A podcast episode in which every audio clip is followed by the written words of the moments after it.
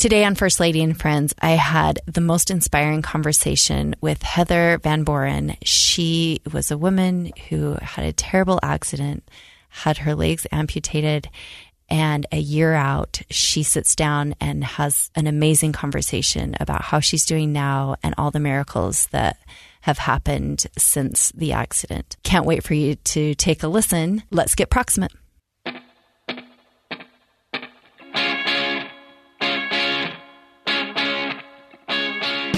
We are back here on First Lady and Friends. We, uh, I've got a, a guest today that I just met.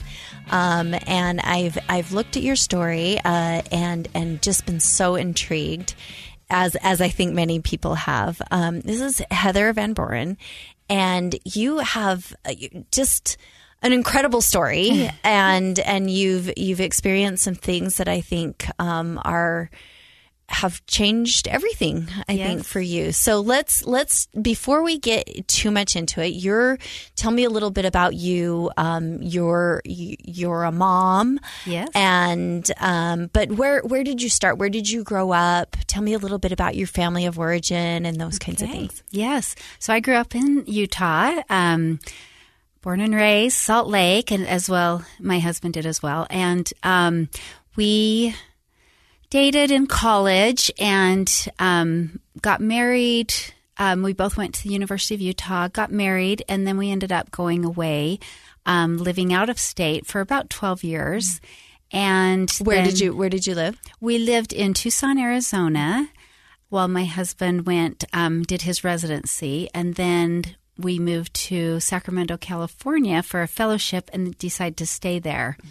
And then when my oldest two were just getting just close to junior high, I said, we need to go back to Salt Lake. And mm. so here we are. Mm, that's so fantastic. How many and how many children do you have? I have five children. My oldest is 28 and my youngest is 14. So it seems like there's a bit of a spread, but actually my olders are quite um, close in age. And then we had an eight year gap and then my youngest 14 year old. That's so, fantastic. Yeah. Yeah. It's fun. that, that is so fun. Um, so, um, we, so you you were what are some other things that you do? You were an athlete, so tell me a little bit about that. Well, we're super active, our whole family. Um, I grew up active. My my siblings, they're all very active. A lot of them were runners, um, climbing, hiking, biking, um, and then once Don and I had children, we wanted to be very active as well. And so we did everything outside skiing.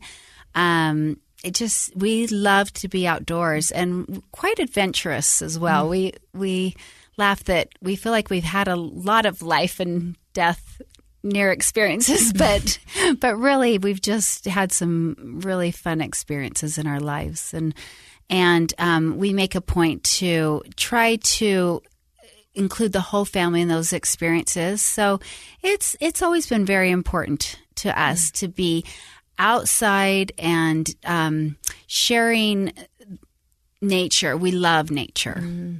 So, did you do a lot of? Did you do sports or just mostly outdoor recreation type sports out? You know, during high school and when you were younger and stuff like yeah, that. When I was in um, growing up, I, I mostly did dance, and then um, as I got into high school, I did sports outside, not recreation or recreational, sorry, not um, team sports. But as I, um, I, I've noticed now with my girls, the you know, they can kind of decide to do anything. But when I was growing up, it was kind of we did yeah. dance and that was it. So I was thrilled to kind of get that opportunity to be a tomboy when I got married and because my husband loved doing outdoors outdoorsy things. And so we just really um, thought, okay, the sky's the limit and let's just go for it. And mm-hmm. so, yeah.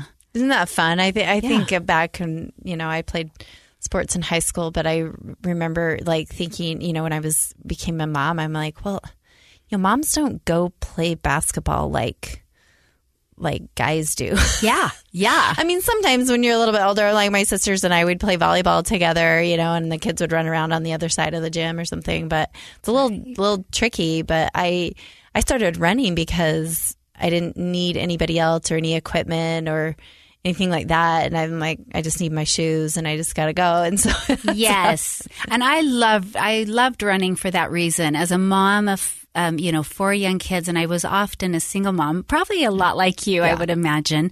I knew that was something I could always do. And living in Utah, I, I loved the seasons. That was what I missed the most living away. And so I would say I would run rain, snow, winter, spring, summer, fall. I loved it all. And so I I think there were years and years where I really didn't miss um, you know, I probably ran about 3 or 4 times a week. Yeah. Yeah. And and, and for mental health too, right? Yes, yes, yeah. yes. And I love that. And then as I kind of got older, my kids um, were in school. I took up tennis, and I loved that for mental health. I made some wonderful friends and I got to go and and enjoy some activity and it was it was just a really great place um, for me to kind of have my own little um, life aside from my family and and yeah. That's so great. And i, I love it that you know i, I think people get, have them especially you know moms of small children i think it's it's i mean you're up to your eyeballs sometimes yeah. and it's it's so hard. And i just thought well this will never end. But i i just i have really enjoyed finding um times to to play different sports learn different sports. I mean, I never, yes. I too, you know, have picked up tennis a little bit. I mean, not just yeah. just with friends, you know, family and whatnot, but golf. I mean, I've learned to golf, yes. and you know, as an adult, I mean, I never golfed as a kid. I, you know, so I just, right. I think people think, you know, when you're, you have little kids, your, your life is over and that stuff's in the past. And, you know, I, I love to give um, new parents, you know, the, the hope that, you know, you, you will have, a semblance of your own life again. Yes, the day will come where you get to kind of choose what you want to do, and yeah, yeah, yeah oh, so great. Um, so, and and do your kids all sort of live around here too? Your older ones and stuff. Yes. Um, my daughter, um, my daughter that runs kind of our Instagram account, so a lot of people are familiar with her. She's married, but they live very close by. They're within 10 minutes of mm-hmm. us. And um, then I have a son that's one year older than um, that daughter, and he is at the U, and I have two daughter, two other daughters at the U, and they are actually living with me at this time. One is married. Um, she was married last May, and she and her husband are living with us, and then my other daughter. And um, so it's it's really interesting to be. We kind of had gotten to that point where we had one child at home and it was kind of lonely and then all of a sudden everybody's coming back and we're it's it's a party all the time. Oh, that's so great. yeah, that's it's so fun. Oh, that's so fun. Yeah. So your husband uh, went to medical school. Yes, at the University of it, Utah. Okay, at the mm-hmm. U, and then did residency in Tucson and yeah. and then in Sacramento. Yes. What what type of uh, medicine does he practice? So he's a trauma surgeon and um, so he works in critical care and mm trauma, and um, so it was it was an extensive process. Um, we were in school for a long, long time, but it's always been his passion, and mm he's very good at it.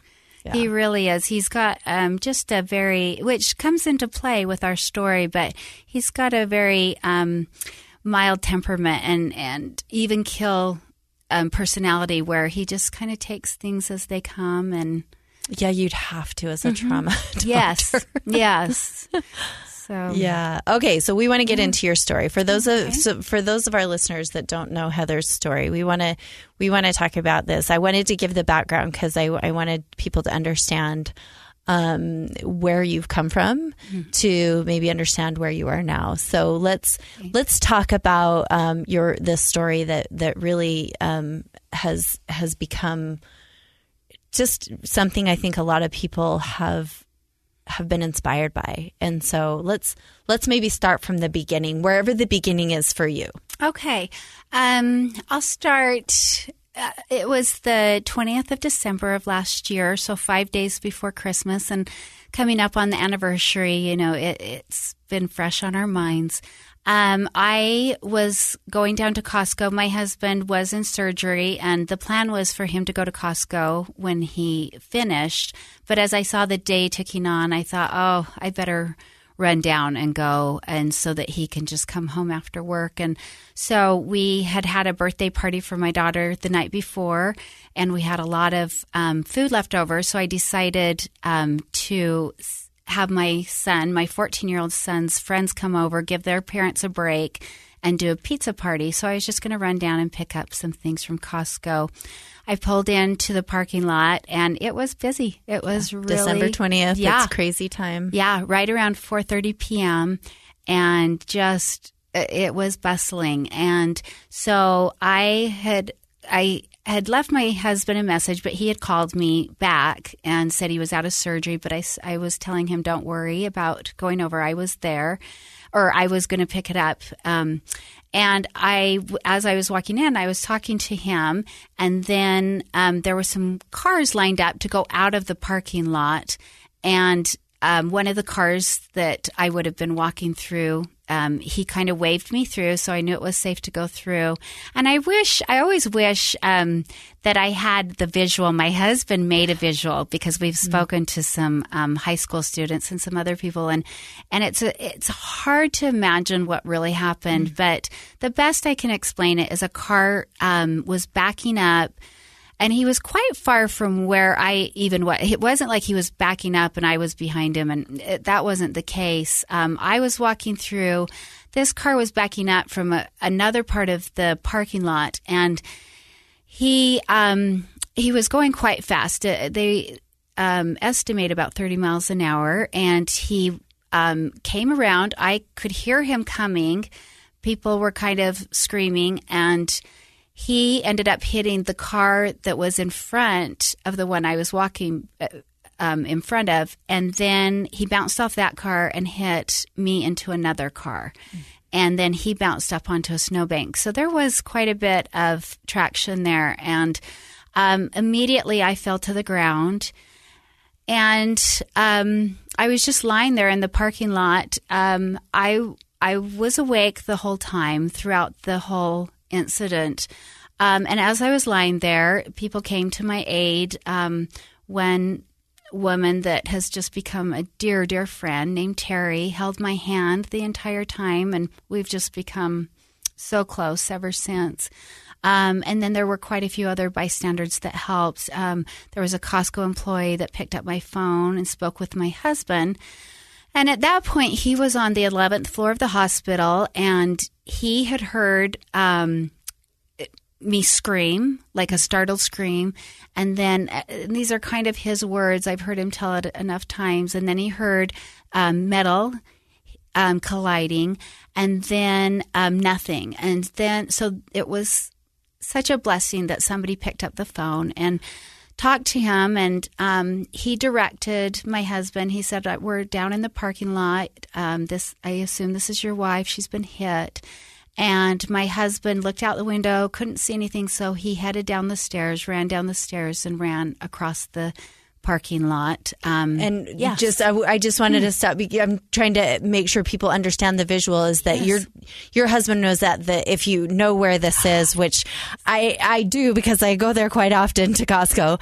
But there's it's the hospital, the IHC hospital right there in Murray, right? The yes, Murray, correct hospital. Yes. that's right next to the Costco. Yes. So he knew right where you were and you were close. Yes. yes. Oh, I mean, we within um, walking distance, and that they do. They call that the the Costco, the hospital Costco, yes. because it's everyone knows it's right there. And um, so it was just he just had to go across the parking lot, and at that point he did see lights. And when he got there, um, he jumped into the ambulance had just reached there and he jumped into the ambulance and um, he asked if I was doing okay and I didn't respond. I heard him, but I didn't respond. And then I told him I needed some pain medicine. And um, at and at that point, um, the um, the person in the ambulance said to my husband, um, Dr. Vanboerum, we have your wife's limbs. And that was when he understood that um, what had happened. And he looked down and he saw two tourniquets on my thighs. And I have to just then say that um, there were some bystanders in the parking lot who had um, made tourniquets out of what they had, and they were instructed by the Murray Fire Department. And these are all just people, heroes, just heroes. Wow. Um, we're going to continue your story when okay. we come right back. Okay. So we're back here with Heather Vanboerum, and she is telling her story about um, what happened to her in the Costco parking lot one year ago. Um, you you were in the hospital, or you were in the ambulance. Your husband's running down. He gets in the ambulance with you. Yes. Tourniquets were put on by by uh, bystanders. Bystander. Mm-hmm. Which is yeah. which is crazy. I mean, I, I hope that I would have enough wherewithal to to do that. Um, but I think we all have to be look around and say, you know, thank goodness for the angels around yes. us. Yes. But let's let's pick it up from there. What so you're you're in the ambulance and then what? Yes. So um, we get over to the hospital. I mean, it's it's not even a five minute drive over there, and we get into the um, hospital, and they are announcing me and saying this is a such and such woman um, and my my um, injuries. And then my husband said this is my wife. Let's get going. And um, they take me straight to surgery. Now they could not um, immediately give me pain medicine because my blood pressure was so low. Mm. i had lost about two-thirds of my blood which is really dangerous and and that's again, those tourniquets they put on were so vital. The fact that they put those on right, which is really quite a miracle that they were able to do that. Um, and that we were so close to the hospital really saved my life. But um, so they they wheeled me in, and then once they got my me stable, my blood pressure, um, they went into surgery. At that point, so you said that they they told your husband that there were your limbs. So tell us a little bit about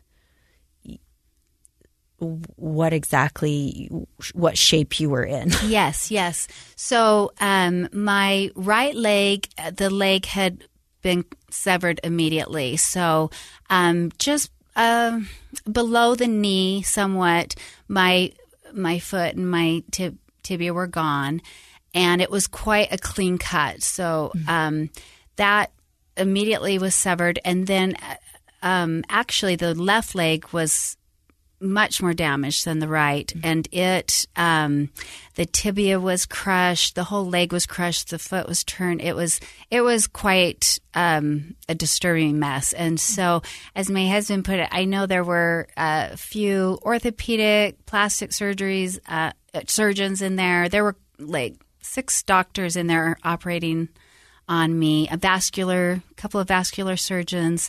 Um, my artery was cut, and so there was no blood flow to the leg. So at that point, they were just trying to put that left leg kind of back together and see what was going to happen. And so they they put that back together. It was kind of in my husband describes it as like a tinker toy type um, mechanism that held that leg all together. And then there was a plate in there, and um, they had moved an artery over from the right leg to try and see if they could save that leg. And then, um, so you, so your husband's in there. He's not. Is he allowed to be in surgery? So and that, how is yes. how is he? yeah, I mean, he does this, you know, and he is even killed. But this has got to be really different. Yeah. I mean, it's it's just that's got to be something that I mean, no human sh- should have should have experience. To it's quite unimaginable, and I I think about him a lot because uh, he had to take on these roles: a role of husband, wanting to be a doctor to say because he's very good at what he does, yes. you know. But uh, and his partner partner was there, and then he knew the other surgeons. He felt very confident in them, but he also didn't want to make them nervous. And mm. he realized, you know, the potential of that by hovering around. And so, for all the surgeries that I um, was a part of, he really tried to be in there with me, but then kind of leave and leave it to the doctors. Mm. Um, and so that's that's kind of what he did at that point. Yeah, yeah. Yeah. So okay, so you're you get out of surgery, yes, and you s- sort of have one leg that's kind of put back together. Yeah, and it's there, and you know the toenails are painted red for Christmas, and I'm I'm thinking okay, and I come I I'm you know as as I come to um, I'm surrounded by family, and it, it's just kind of coming out of I'm just so grateful to be alive and realizing what a blessing that is.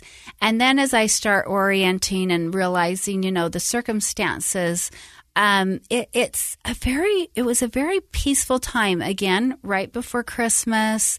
And um we so we were all there you know nobody was in school nobody was had things to do and so we just kind of were there together and um so as we discussed everything and where we were um, realizing that that left leg was quite damaged, then the conversation started that maybe we were not going to be able to keep that left leg. So, what was that like? Um, what was it like? First of all, physically, I'm sure there was still so much pain. And what was it like emotionally to yeah figure out and and sort of make that decision? Yeah. So um, the pain, it, that was really interesting. The doctors and the nurses and the techs, everyone did such a good job to try to keep me comfortable. But keep, I really liked their um, process of wanting to keep me comfortable, but also not wanting me to be um, completely out of it to make decisions and completely wanted me to be there with my kids.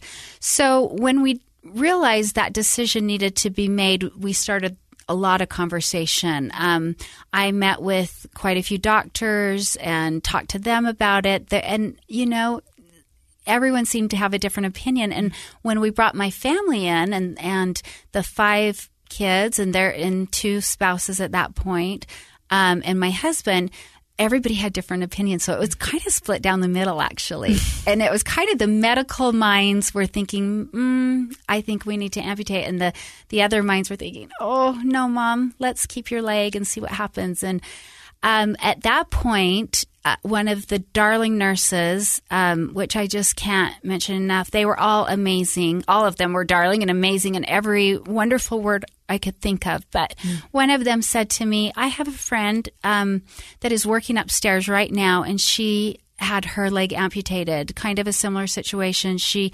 had um, been in an accident in England.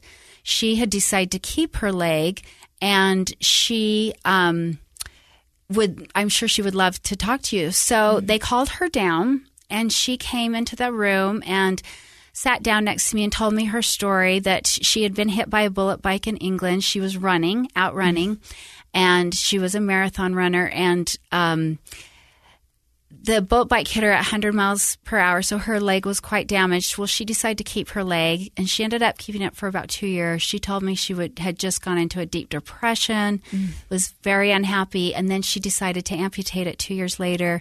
And then she was able to run marathons. She started working, and it changed her life. And to me, it wasn't as much that our stories were really similar as that that was an answer to mm-hmm. what I mm-hmm. needed to hear at the time, and it just meant um, it made sense to me, and it it just really became clear to me that that was the right decision, mm-hmm. and so we spent that um, night knowing the next day that um, we were going to go down for to have that leg amputated. So you hadn't even been out of the hospital. This was during the, those yeah. days after. Yes, that was just um, three days after the accident, and um, I still in the ICU.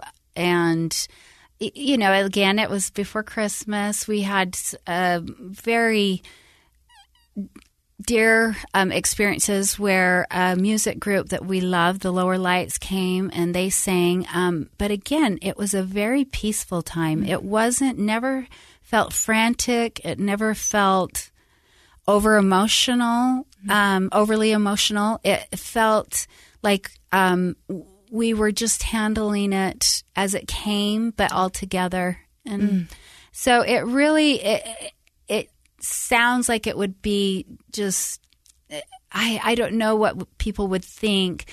And often people say that's such a horrible time to have that happen, but really it was a it was a very um, peaceful time for us, and um, people were just so giving. I had the nurses and some of the techs and some of the other people decorated the room.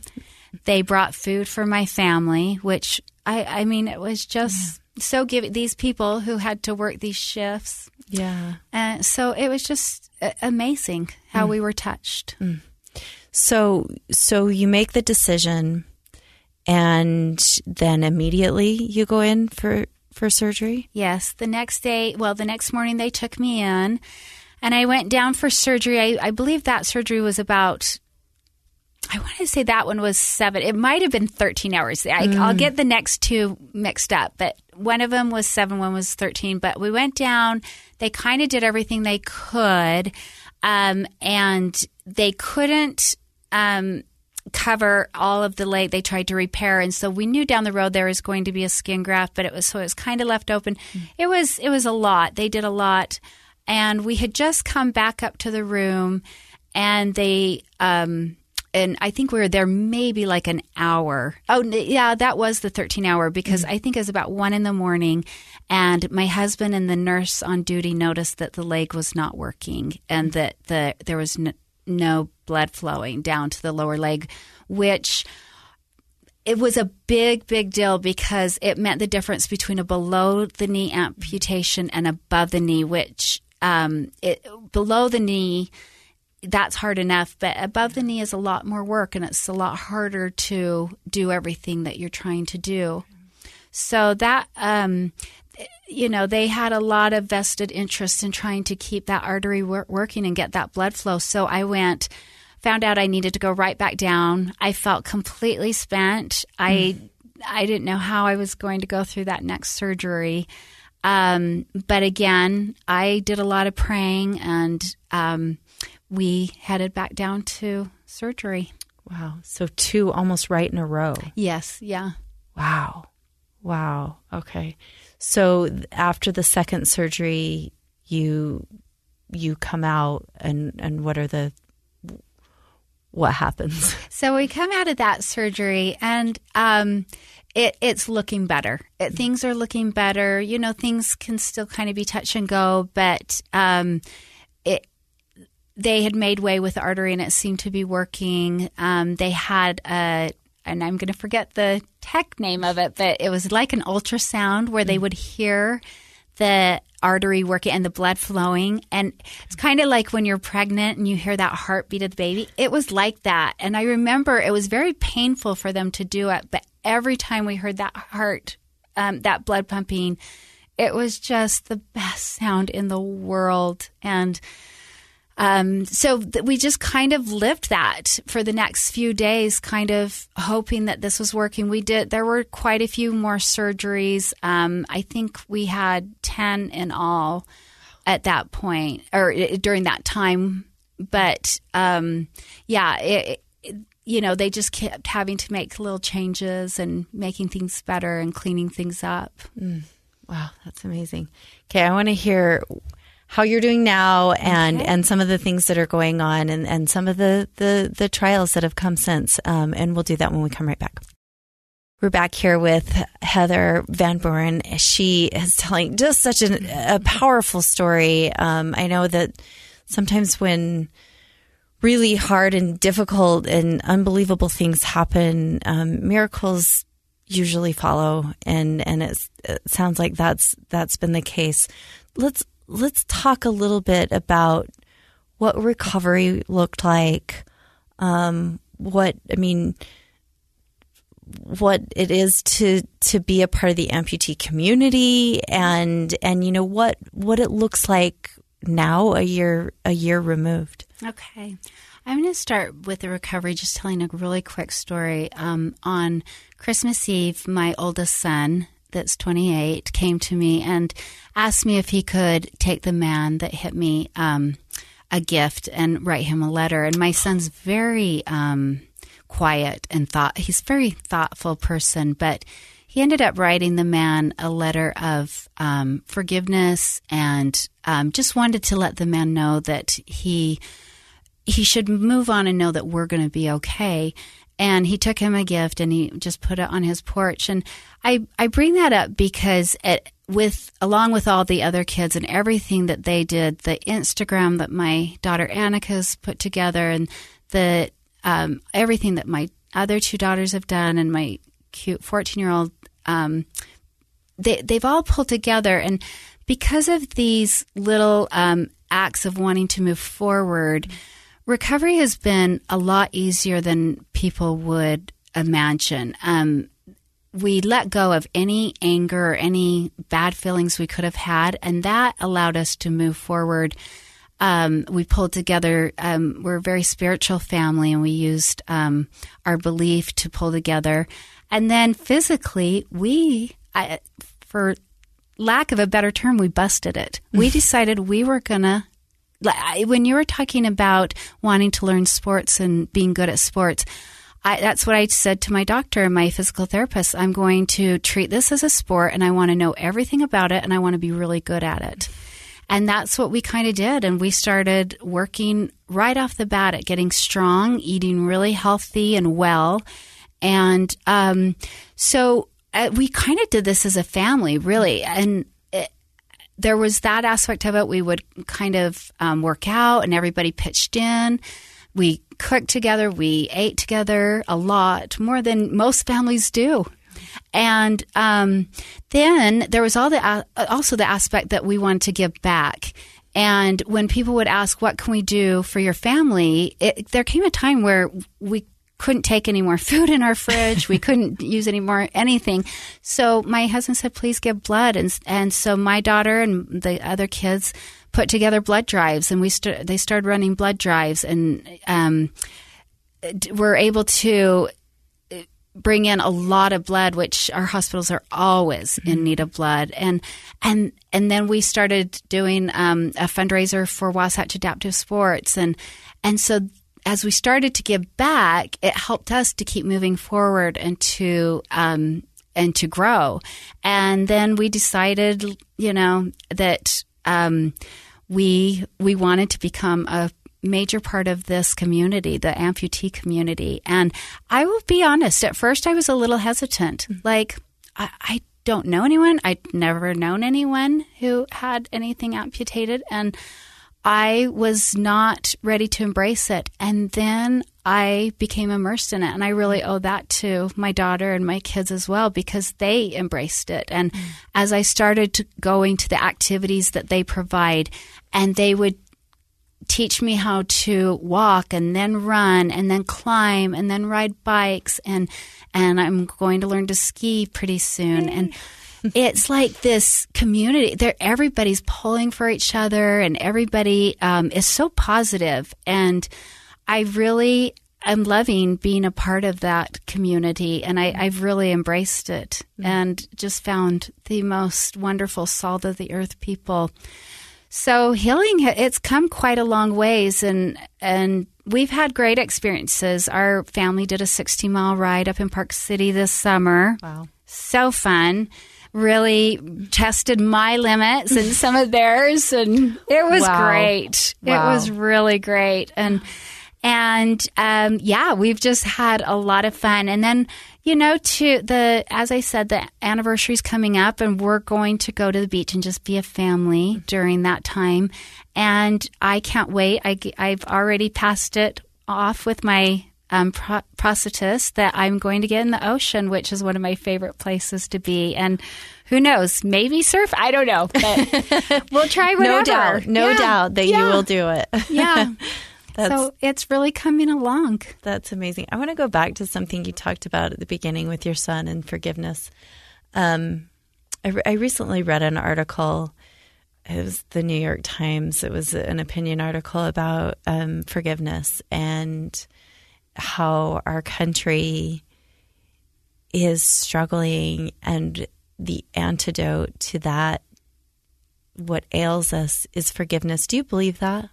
And clearly you've you felt that. Do you you felt the healing within yourselves? What is it about forgiveness that heals the forgiver? Yeah, I think forgiveness is um, such a great form of. Um, I, kind of explain it like this. It really takes the negative out of your body. It it relieves you of that carrying something that is so hard and burdensome to carry and heavy that you can let go and feel this um, weightless feeling once you've let something like that go. And I kind of team it with serving because mm-hmm. as soon as you can let go of your problems and just realize that everybody is going through something. Like you say, as a country, you could not find one person who isn't going through something hard. Um, really, the minute we kind of look outside of our of our nose or our front door or you know away from our nose we see others and then the minute we start to serve others we really forget our own needs and we start finding joy in doing for others and forget ourselves. And I love that um, at this time of year, we're really focused on that. I, I have been so impressed by and quite inundated by these um, pleads for um, food and clothing and toys for kids and, and to help families right now. And I think it's wonderful. I think it is wonderful because we're realizing we're a community and we just all need to be there for each other and help each other. And then we can all be a little happier. Yeah.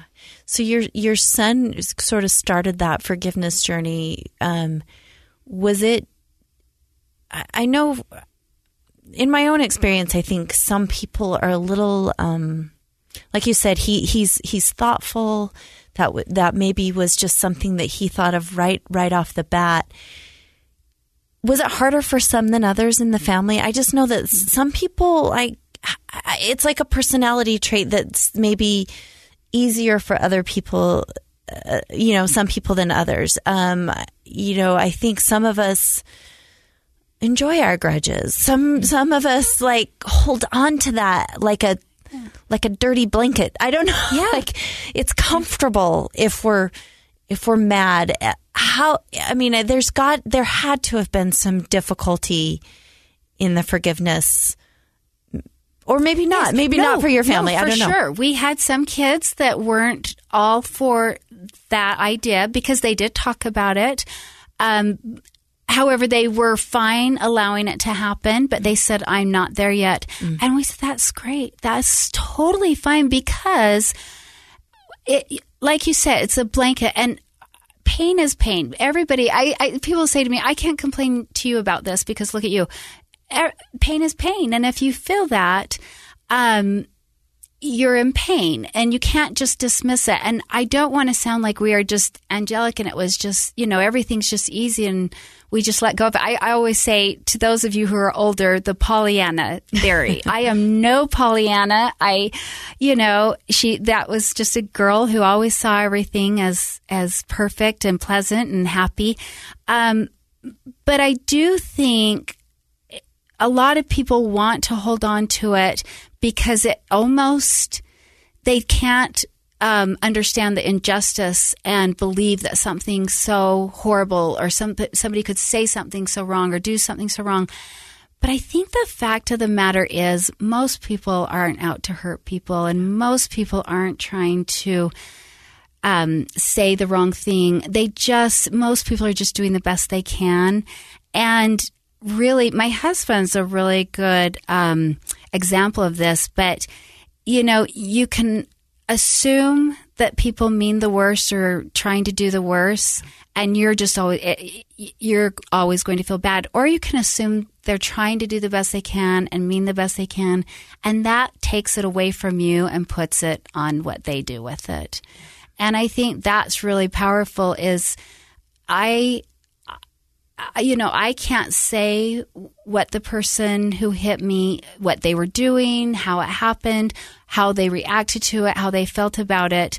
But I could leave that to them by just saying it's up to them. It's not up to me. All I can control is how I'm going to feel about it. And sometimes it does take a little longer, you know. I you you can be angry about something um, and surprisingly, it can take a little while to get over, but the sooner you do, just the mm. better you feel. Mm, for sure. Talk just maybe briefly about the mental health journey. There had to have been um, some real, I assume there had to have been some real battles to stay positive, to reevaluate what your life looks like going forward and and I don't know, maybe maybe you didn't, but it feels like I think you know, putting myself in your position, it feels like there might have been some struggles for me to to oh, to be positive, to not wallow in it a little bit. Um, how was it with your mental health, and you know, just even trying to figure out what does my life look like now? It's there's there's got to be some mourning of your previous abilities and and looking forward to you know figuring out a new normal. Yeah, and the mental health, and again, I have to applaud um, Intermountain Healthcare because they had sent someone into my room when I got up to rehab.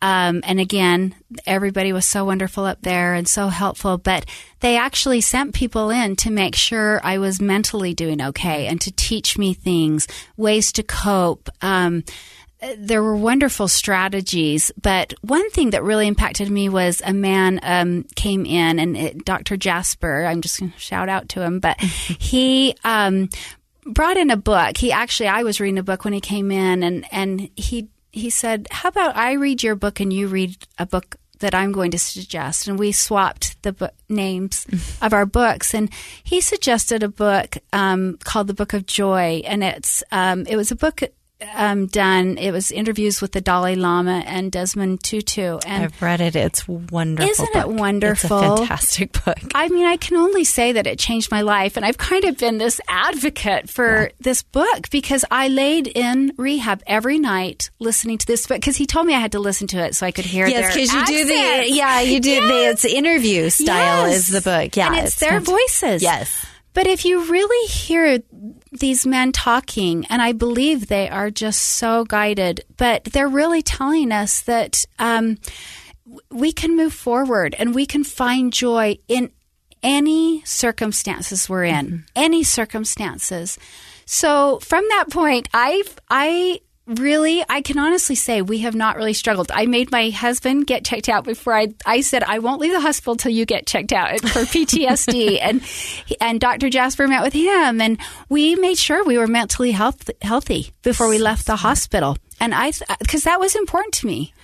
And um, since then, I've read the book probably two more times. Mm-hmm. And but other than that, we haven't had a lot of mental struggle. And but when we do, we'll check in. I think, and mm-hmm. I think that's important too. And to be upfront and honest about it. And I think so often right now, um, people find being honest about mental health um, shameful, and there's nothing to be uh, to feel shame about. It's it, we all go through times yeah. when we feel a little darker or unhappier, and I'm happy to say we haven't had many of those times. But if we do, we'll definitely check in. Mm. Yeah, oh, that's that's amazing, and and great thoughts too about you know making sure that if you do you know get help, and I yeah. I feel like I think things are turning a corner in that sort of shame area. I think um, at least when I talk to youth, and there's so many. I just saw new statistics about um, uh, adolescence and mental health, and some really disturbing statistics. And I just think we're we're beyond the place where that's I hope like I I'm you know putting this out to the universe that we're yeah. we're past that we need to yeah. just help each other and and make sure that everybody's okay so I, I love that idea yeah um I do want to just talk about you had your first grandbaby thrilling so talk a little bit about what that's been like and and you know what kind of grandma are you going to be ah oh, I'm going to be the best grandma that I ever imagine. was. um, yes, I'll, I'll just tell the story. So Greta was my little grandbaby was born uh, on the 28th of December. So eight days after the accident oh, happened. Oh my goodness. Yes. And wow. she was supposed to be delivered at another hospital, but they, um, there were some strings pulled and she was delivered at the hospital and they, they I remember they braided all the tubes and and everything coming out of me and they put me on a gurney and they took me down to see this baby born and I was so thrilled and I'll just tell this story cuz everyone seems to love it but my daughter and again I was a little hopped up on medication as my husband says but my daughter says mom um we would like to name her Greta Heather after you. And mm. I said, Oh, honey, I am so honored. And she said, without it missing a beat, she said, Oh, well, she'll have really big f- shoes to fill. And then she had this horrified look on her face. We have we have video of it. But there again, we've learned that that having a sense of humor through this is is a big deal. But that granddaughter has just saved me. I just adore her. Being a grandparent is so much more fun than being a parent. And i've heard. Yeah it's wonderful. And i spent a lot i spent a lot of time with her. Um, and i i really do find every moment precious whether we're just sitting on the ground playing or whether i'm teaching her how to drink out of a straw it's i'm just so grateful to be mm. here and she has just brought this light into our world and our family together. So another beautiful miracle. Yeah. That's, that's amazing. Well, Heather, this has been just really inspirational for, for me and I, and I know for our listeners. And thank, thank you again for sharing your story and thank you to your family. Your daughters are amazing. Your family's amazing. And, and we look up to you so much. And are completely inspired by you. So thank you again for sharing your story here today. Well, thank you. And I just wanted to say I, I, appreciate you having me on and I'm just so amazed at everything you're doing. I, I really love your platform and so thank you. This is an honor. Thanks, Heather. You can find Heather and her family and her stories on Instagram at VB underscore flower underscore power and check out the books we talked about as well. Thanks for being a friend.